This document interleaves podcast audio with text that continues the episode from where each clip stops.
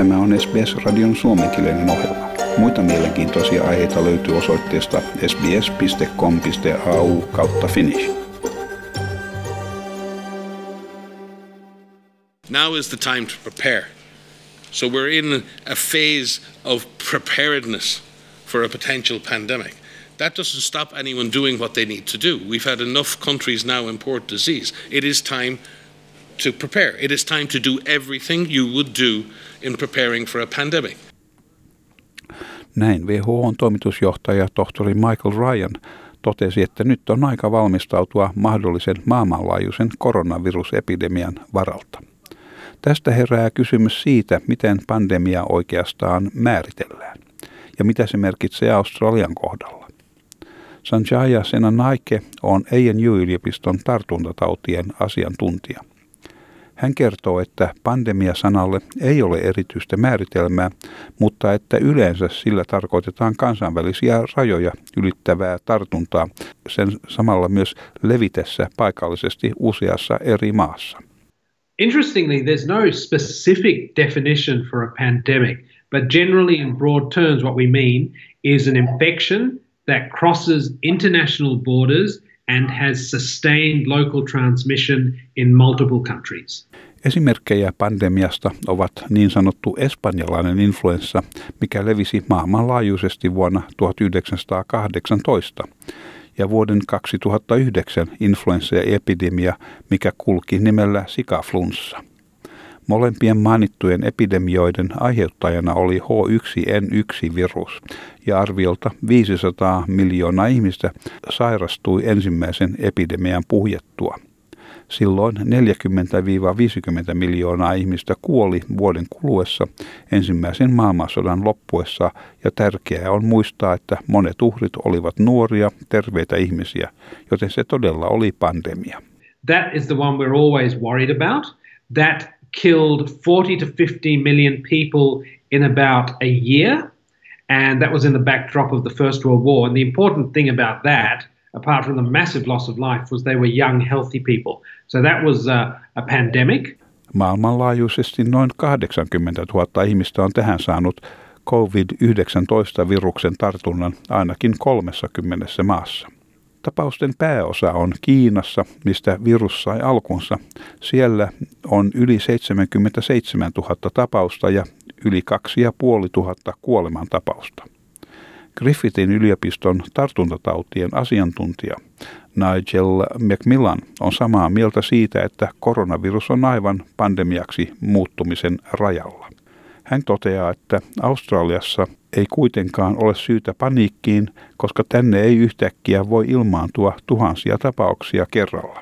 Jos WHO julistaa koronaviruspandemian, se yksinkertaisesti merkitsee, että hallituksen ja paikallisten viranomaisten on syytä valmistautua toimiin, jos virus alkaa levitä paikallisesti Australiassa.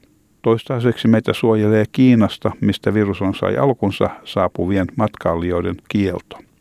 Jos virus kuitenkin leviää useampaan muuhun maahan, matkustuskielot eivät auta, koska silloin joutuisimme eristyksiin koko muusta maailmasta, joten pitkällä tähtäimellä tämä menettely ei toimi. If it's declared a pandemic by WHO, it just induces or alerts governments and local authorities to start planning for the potential for the virus to start spreading locally within Australia. Now, right now, we don't have that because we have travel bans uh, from the place or from China where most of the cases are.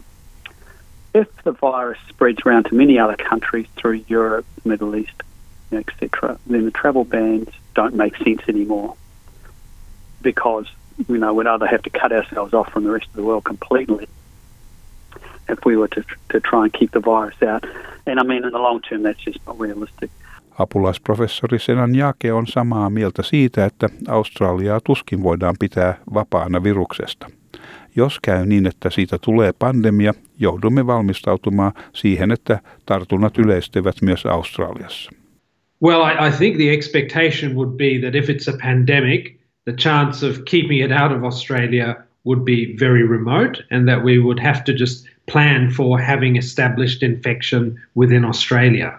Hän sanoi, että joutuisimme keskittymään Australian terveydenhuollon kykyyn hoitaa tartunnan saaneita. Hän sanoi, että tällä hetkellä perustuen siihen, mitä nyt tiedämme viruksesta, se ei ole läheskään yhtä tappava kuin espanjalainen influenssa. Väestön enemmistön kohdalla tartunta aiheuttaa vilustumista muistuttavia oireita, mistä he toipuvat. Suurimmassa vaarassa ovat vanhemmat yli 60-vuotiaat henkilöt. Kuitenkaan ei ole olemassa syytä piittaamattomuuteen, koska tartuntojen määrä saattaa olla suuri. At this stage, and we're still learning about this virus, but at this stage, it doesn't look anywhere as deadly as that. But it is quite infectious.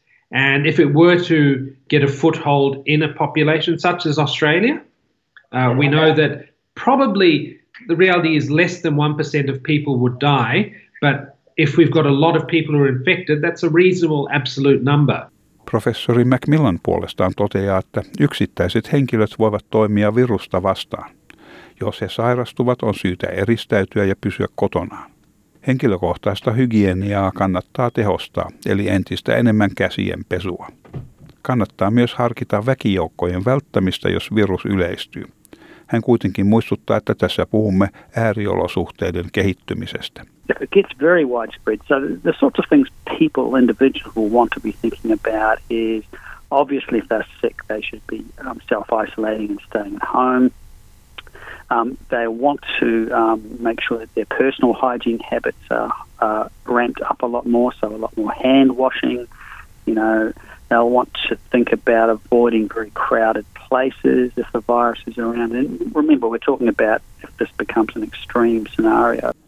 Terveydenhuoltoministerin edustaja sanoi SBS-uutisten haastattelussa, että hallitus valmistautuu kaikkien vaihtoehtojen mukaan lukien pandemian varalta.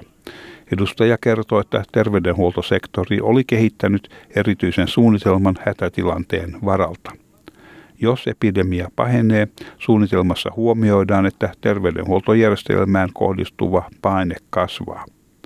Suunnitelman mukaan voidaan turvautua vaihtoehtoisiin kliinisiin ratkaisuihin joko yhteistyöhön muiden laitosten kanssa tai luomalla erikoistuneita klinikoita terveydenhuollon tarpeen kasvaessa.